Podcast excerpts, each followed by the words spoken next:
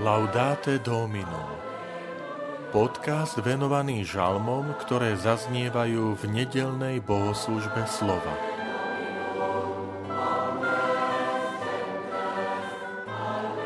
Skúste a presvedčte sa, aký dobrý je Pán.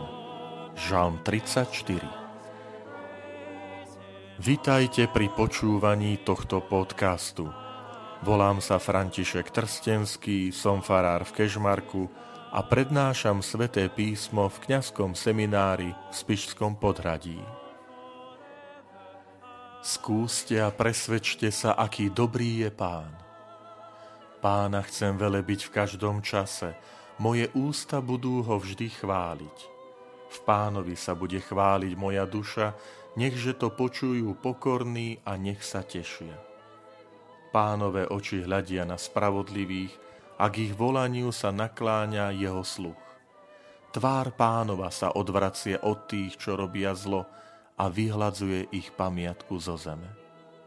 Spravodliví volali a pán ich vyslyšal a vyslobodil ich zo všetkých tiesní.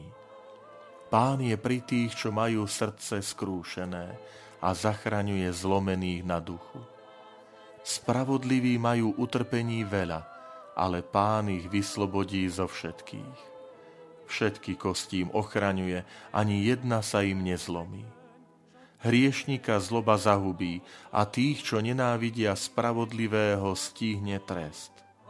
Pán vykúpi duše svojich služobníkov, nebudú potrestaní tí, čo v Neho dúfajú.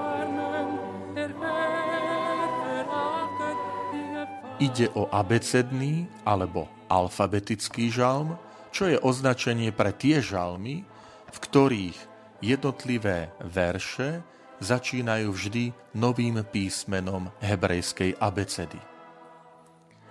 Má to dva významy. Prvý je taký praktický, slúži to ako mnemotechnická pomôcka pre lepšie zapamätanie žalmu, lebo človek, ktorý pozná jednotlivé písmená abecedy a ich poradie, vie, že akým písmenom ten nasledujúci verš začne a tým pádom si ho aj ľahšie zapamätá. Druhý význam je duchovný, ako slovo sa skladá z jednotlivých písmen abecedy, tak človek je pozvaný, aby aj rečou, slovami sa vždy vyjadroval tak, aby chválil pána.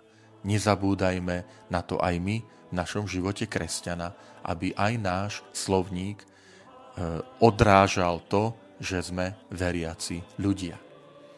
Všimnime si, že v celom žalme sa neustále opakuje slovíčko spravodlivý. Spravodlivý človek nie je ten, na ktorého by neprišli nešťastia alebo skúšky, ako to zaznieva v tom žalme. Ale je to človek, ktorý si je vedomý, že áno, do jeho života prichádzajú aj skúšky, aj nešťastia, ale Boh ho v týchto ťažkostiach neopúšťa. Že je plný dôvery, že nech čokoľvek príde v živote človeka, pán je pri tých, ktorí majú srdce skrúšené, že pán je pri spravodlivom, aby ich vyslobodil z rôznych e, utrpení alebo ťažkostí.